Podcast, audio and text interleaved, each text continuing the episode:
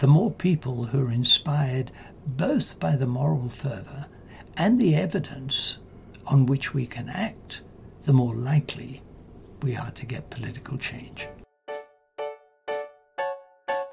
Hi, my name's Doctor Rachel Steen and I'm a G P registrar working in Sheffield.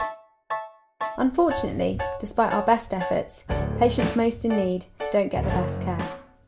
This problem is present and very real in the U K. I feel, with increasing challenges and changes in both our health and social care services, health inequality needs to be at the top of the agenda. Despite having had a keen interest in population health and preventative medicine throughout my training, I find tackling health inequalities often feels complex, with no obvious solutions. Throughout this podcast, I aim to simplify this. I'll be talking to some of the most experienced colleagues in the field, hoping to fuel interest, inspiration, and further discussion around this challenging topic.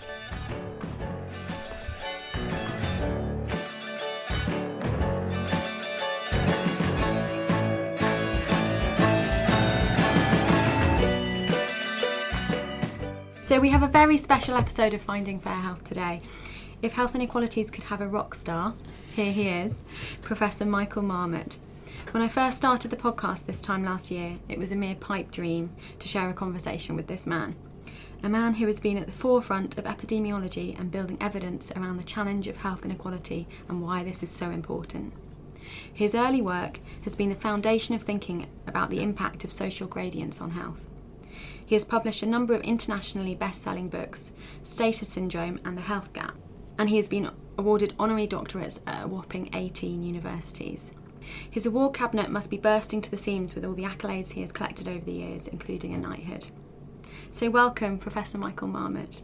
It's a real Thank privilege um, to Thank have you. you. Good to be with you. So, um, Michael, it's a really exciting time. We've got the Marmot Report ten years on coming out next month. Why now and how are you feeling about it all?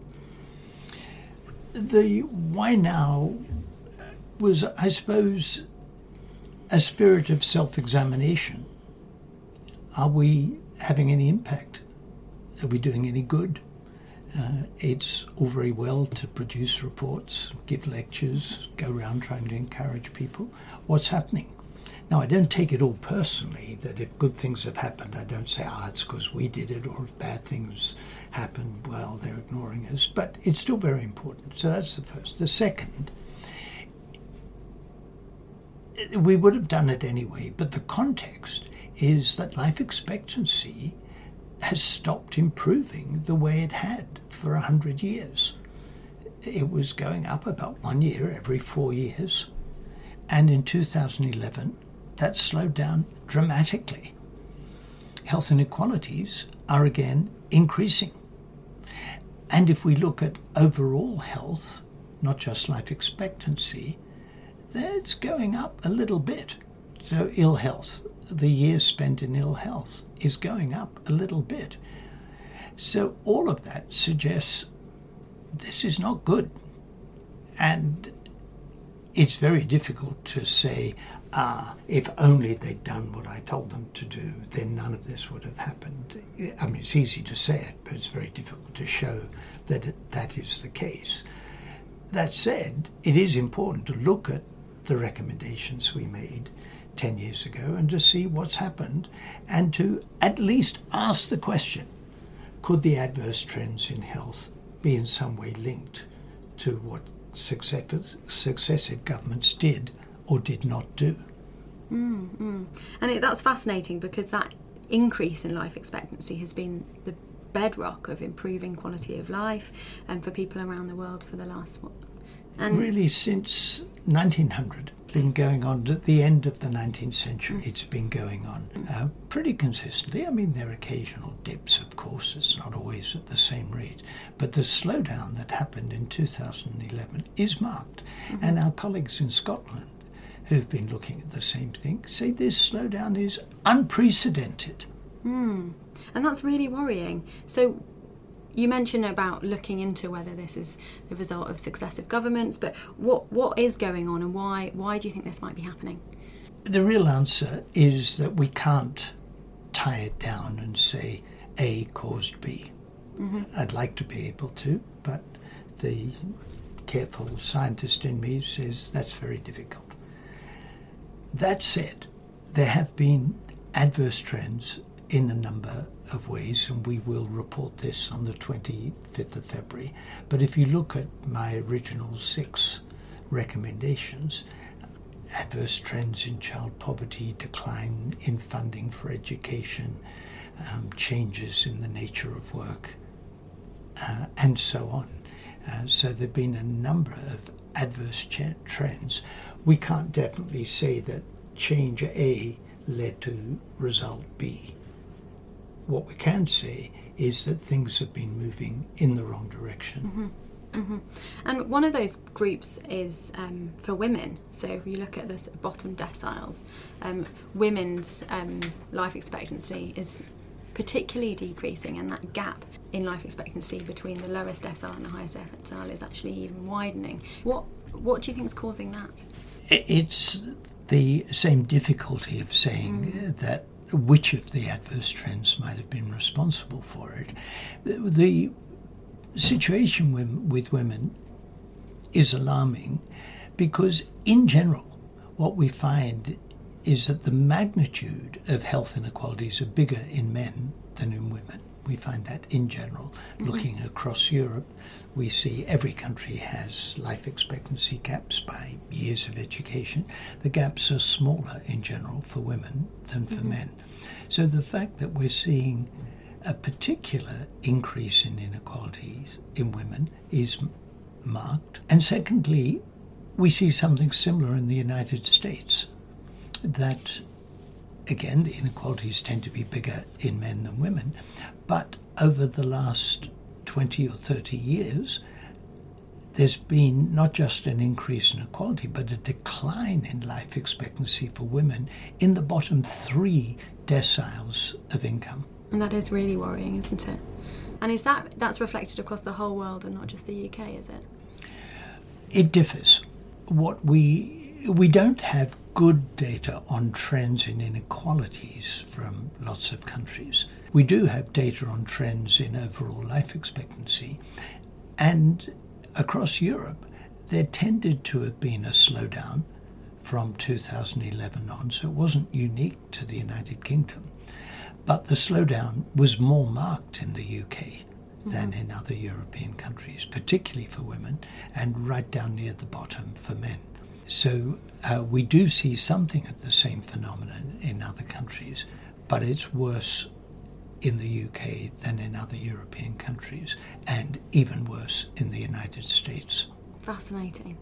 Um, Michael, I want to thank you and your team, I suppose, because the Michael Marmot label, or I don't know, brand you might call it, um, anyone in this sphere of work and all across the system sort of worships you. And when we when we're talking about health inequalities with health professionals, when we're teaching about it as part of educational resources, we come back to your stuff, and we come back to your stuff to to sort of really have make the argument and to to come back to the evidence. Do you see your role as sort of the evidence provider? What how where do you see your role in this? The evidence is key. I spent my life as an academic uh, producing evidence. I'm doing research and producing evidence. And I used to joke that under successive Conservative governments, Margaret Thatcher um, and John Major, health inequalities was not on the agenda. They didn't want to know about it. Mm-hmm. So my research was pure research. Blue Skies research had no application whatsoever. And then the government changed, and they decided health inequalities were a priority. So yesterday's Blue Skies research became today's applied research, and I kept going with it. When I chaired the W H O Commission on Social Determinants of Health, I saw my role as changing somewhat. I was no longer just a producer of evidence. I shouldn't say just, because I think that's a very important role, uh, producing, doing research. But I was now a compiler and synthesizer of evidence. But still, the evidence was absolutely key. So for the W H O Commission, we set up nine knowledge networks with scores, if not hundreds, of people from around the world compiling the best evidence on early child development and education and working conditions income and the like. And the Commission became deliberators on that evidence, and we had to use the evidence to formulate recommendations. But all of our recommendations were evidence-based, and I said, as because that was the first time I got into doing one of these reports, I need to be able to justify every single statement we make in the Commission, either because we've got strong observational or occasionally trial-based evidence, or because I can bring forth a chain of reasoning. We may not have all the evidence we need, but I've got a chain of reasoning that would support it. And I've kept that approach. So what do I mean by chain of reasoning? We know early child development is important. I don't have strong evidence that if we improve early child development now, in sixty years' time, we'll reduce health inequalities when those children are adults, or the health inequalities now could have been reduced if we'd had better early child development sixty years ago or seventy years ago. I don't really have strong evidence for that. What I do have is strong evidence for inequalities in early child development, good reason to believe that by reduction of child poverty or by supporting parents and families and providing services to improve early child development, children will increasingly become ready for school and perform better in school. They'll do better at age fifteen in standardized tests on maths and literacy and science. And if they do better in those tests, they're more likely to go on to get qualifications. And if they get qualifications, they're more likely to have a better job and higher income and more control over their lives, a sense of empowerment, live in better neighborhoods, and as a result, have better health. So I can support every bit of that chain of reasoning with pretty good evidence. What I don't have is the strong evidence linking early childhood to mortality at age sixty and seventy way mm-hmm. in the future. But I can support the chain of reasoning based on the evidence. So to come back to your question half an hour ago, it's okay. How do I see my role? Uh, it's still as a synthesizer of evidence, as a user of the evidence, but then using that evidence to formulate recommendations and to present it in the clearest way I know how. People often say to me, but all this is political. Well, maybe, but I don't know how to get into the equivalent of smoke-filled back rooms. I hope they're not smoke-filled anymore, but you know, smoke-filled rooms of wherever the political decisions mm. are made. I don't know how to do that. And those who do know how to do it, great. Take the evidence we produce and try and get the political change that's necessary. But presenting it, as I say, in a spirit of social justice, so making the moral case. The evidence tells us what what the problem is and what needs to be done, and we need to, to make the moral case for doing it. Mm-hmm. And is that moral case enough to, to get that change, people to sort of listen and, and go forth with that? It's enough, in my experience, to get mm-hmm. people to listen and yeah. to go forth, and your introduction to this question would confirm that. Mm-hmm. Uh, It's not enough to get political change, mm-hmm. but uh, the more people who are inspired both by the moral fervour and the evidence on which we can act, the more likely we are to get political change. In your book, The Health Gap, you talk about the triangle that moves mountains, so, yes. the, so the three bits that make that up, so academia and knowledge, government and the people. And so in my mind, I feel some of your stuff is around the knowledge and the academia, and then there's also the government and the people. So there's there's definitely something that needs to come together in all absolutely, of that. absolutely, and I don't think that we've done as good a job as we could in getting mm-hmm. the people organised.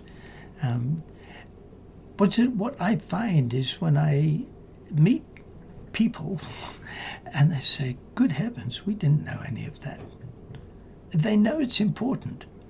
but they didn't realize that's what health is about. So they know having a safe place for their children to play is important. Being able to give their children the opportunities that other children have is important. They didn't realize that that's a key determinant of their children's health. They thought health was about seeing your G P, um, not the social determinants of health. So we haven't done a good enough job in bringing the population with us on these important issues. And how how do you unite people around that goal? Because there must be some naysayers and people who aren't united around that goal. Well, we know that there are. There are many people who aren't united around that goal. Yeah, they tend not to invite me to their meetings. so I don't. I mean, so I just because it's fresh in my mind. Mm. Um, after I was in Delhi last week, I then went to a conference in Odisha State, was Orissa, in Bhubaneswar, of health economists and planners.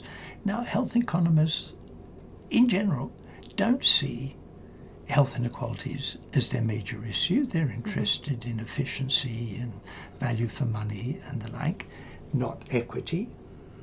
But the theme of this conference of health economic, health economists and planners was social determinants of health, which is why they invited me to go.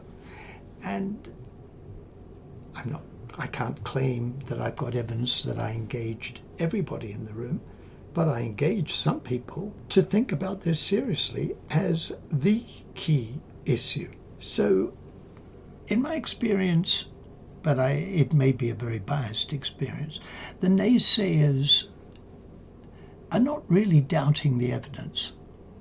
They just have a, other priorities and other concerns. Uh, it's not that they think social determinants of health are unimportant. They're surgeons. They've got things to do. Um, and or they're endocrinologists or they're molecular biologists, and they've got things to do, other things to do. And that's fine. You know, I don't expect everybody to down tools and stop their expertise. So there's not so much that they're naysayers, it's more we're busy over here. But I would like public health, and I would like people in primary care to say, yes, this has to have a central place in our concerns. Mm-hmm, mm-hmm.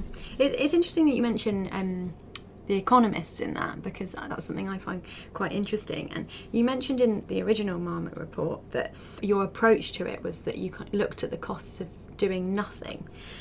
With the rhetoric from government changing, particularly after the last election, we've got spending back on the table, having had years when we've not had that. Do you think this is a, a good opportunity to change that approach? And does does that come out in the ten years on recommendations? I don't know if it's a good opportunity, but mm-hmm. it's an opportunity. Yeah. Um, we have to take the world as we find mm. it and do what we can. Mm. So I think it is an opportunity. Certainly, if the government believes its own rhetoric, it's mm-hmm. an opportunity, because the very areas that have been left behind uh, in the north of the country, where life expectancy declined, particularly for women mm-hmm. and particularly in deprived areas, is most marked, are the areas where the government claims it wants to spend. Well, we've got a whole series of recommendations to tell them how to spend the money. Okay, brilliant. Well, I'm really looking forward to reading it, Michael. You mentioned the importance of public health and primary care. As health professionals who are listening to this podcast, what can we do? What is our role in all of this? And how can we go about tackling health inequalities from your point of view?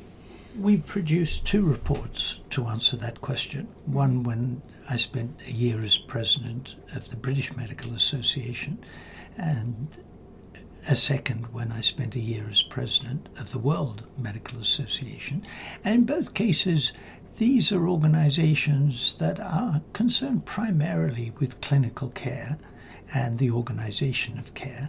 I mean, the World Medical Association is a group of national medical associations like the B M A. And so the doctors who come are um, B M A-type medical politicians concerned with the services. And I came along saying, my priority is social determinants of health. And they said, OK, We're convinced, but what do you want us to do? The question you asked. And we said five things in the first one. We said six things in the second one. The five things that were common to both. Number one, education and training. So make sure doctors understand it should be part of undergraduate education and postgraduate education.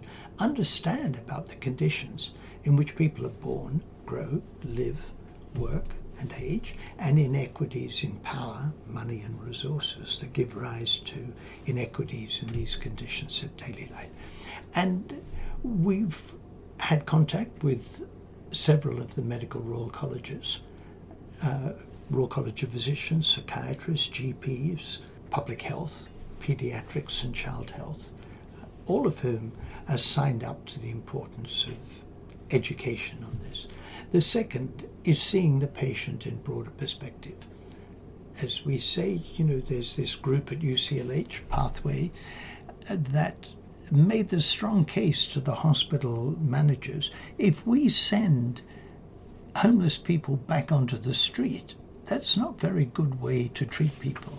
And if you're not concerned with the moral, ethical issue, then what about the financial issue?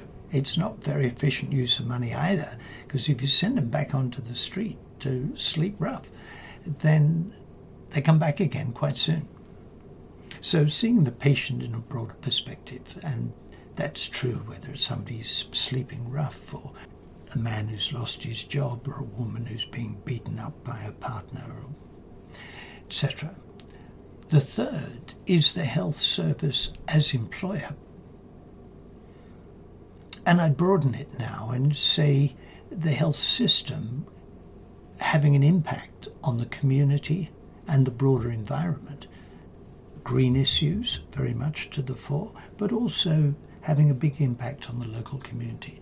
The fourth is working in partnership. So when a doctor says, I can't do this, I mean, what, I, you know, how can I do?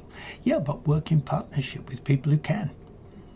Mm-hmm. Social prescribing is now on the agenda. People are doing it. But that means working in partnership with people who are dealing with the social conditions. And the fifth, which is why we're talking, is advocacy. Yeah, exactly. The extra one we put in the W M A report, Doctors for Health Equity, was on monitoring and measurement, mm-hmm. uh, being part of documenting the problem. Fantastic. Well, thank you. Um, and that's lots to take away and think about. I'll put the link to your report on that on our show notes.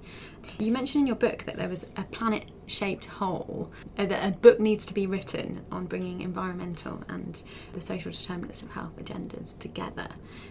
Since you've written the book, do you feel like that is happening? Are you aware of what's going on from that point of view? Because obviously that's a big concern for a lot of people around, not just climate change, but also health equity as well at the moment. Well, there's still more to do. Mm-hmm. We did more after I wrote The Health Gap. We did a commission for the Pan-American Health Organization on equity in health inequalities in the Americas, which we published on the first of October last year, twenty nineteen. And we did more on climate change and environment in that report than I'd done before. I don't think we did enough. So there's still more to do. I am going to chair a subcommittee of the Climate Change Committee on how actions to improve health can contribute to carbon neutrality to meet the government's climate change targets. So it's a move in that direction. I think there's more still to do. Michael, it's so tempting um, to just keep throwing questions at you, but I know you're limited on time, so I just want to ask you a few more questions, if that's okay. I know that there's one particular book that is a complete highlight of this podcast, I think, that everyone seems to recommend, which is The Health Gap by yourself, which is a fantastic book. I'm not going to let you have that one because you wrote it. um, but is there one book that you would recommend to um, professionals early on their career to, trying to find out more about this stuff, or um, some reading that you think that um, they could go away and well, do? Well, I've read many of the various books that have been written on health inequalities. Where I get my learning from is from people who are writing on areas that I find help me understand. So, for example, I've quoted many times Amartya Sen. Uh, there are many books that he's written. Perhaps the most useful is Development as Freedom. So he wrote a very long book with all his ideas on justice, ideas of, I think he called it The Idea of Justice, a very long book, which I read cover to cover. But um, Development as Freedom, which I think came out of some lectures, is probably more accessible to people working in medicine and public health. And it very much has the ideas of capabilities, not just uh, economic success, but dealing with capabilities. And there's a whole Capability Economics Association founded on Sen's ideas. I hesitate to mention the next one, um, but it was very helpful, which was Um, Thomas Piketty's Capital in the twenty-first Century. I hesitate because it's eight hundred sixty pages.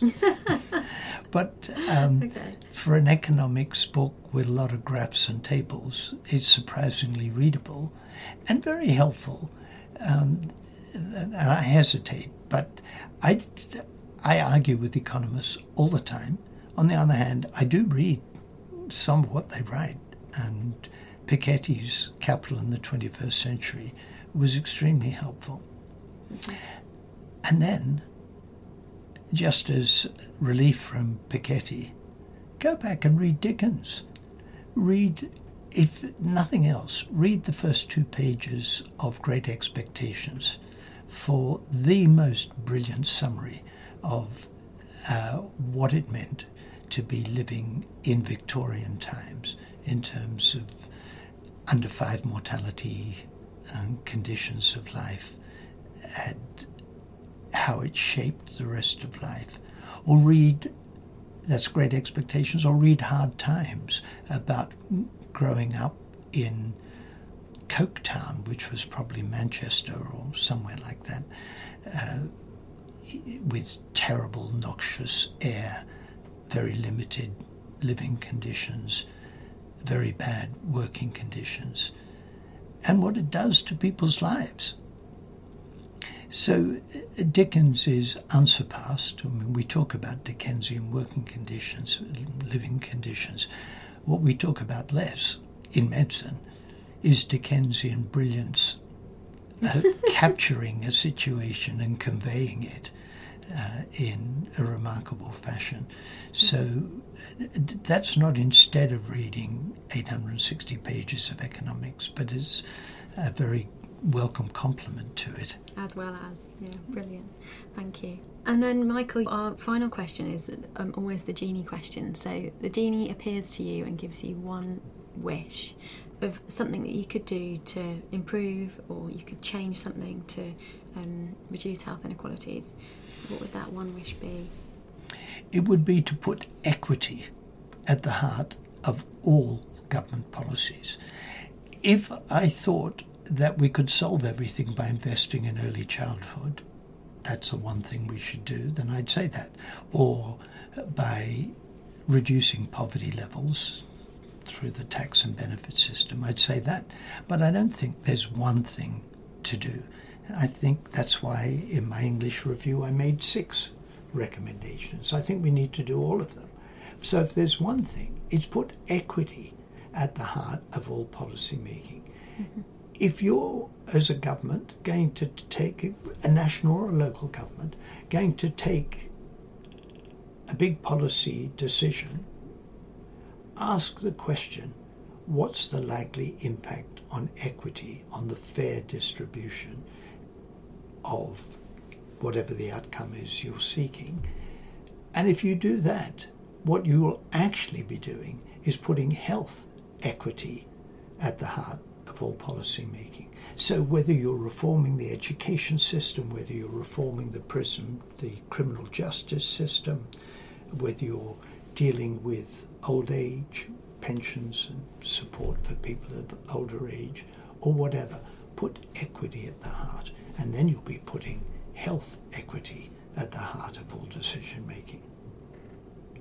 Thank you, Michael. That's that's brilliant, um, and I hope um, we um, can read more about that in um, the report that's coming out in a few weeks' time. Yes. Um, really, really looking forward to reading that. I feel a little bit starstruck, if I'm honest. um, I'm so honoured to, really, really honoured um, to be able to have come here and had a chat with you today, um, despite your busy schedule. And I'm really looking forward to reading the report coming out in a few weeks' time. So thank you, Michael, and thank you for all your hard work over the years. It's my pleasure. Thank you. Take care. Thank you all for listening. You will be able to find further episodes on the Fair Health website.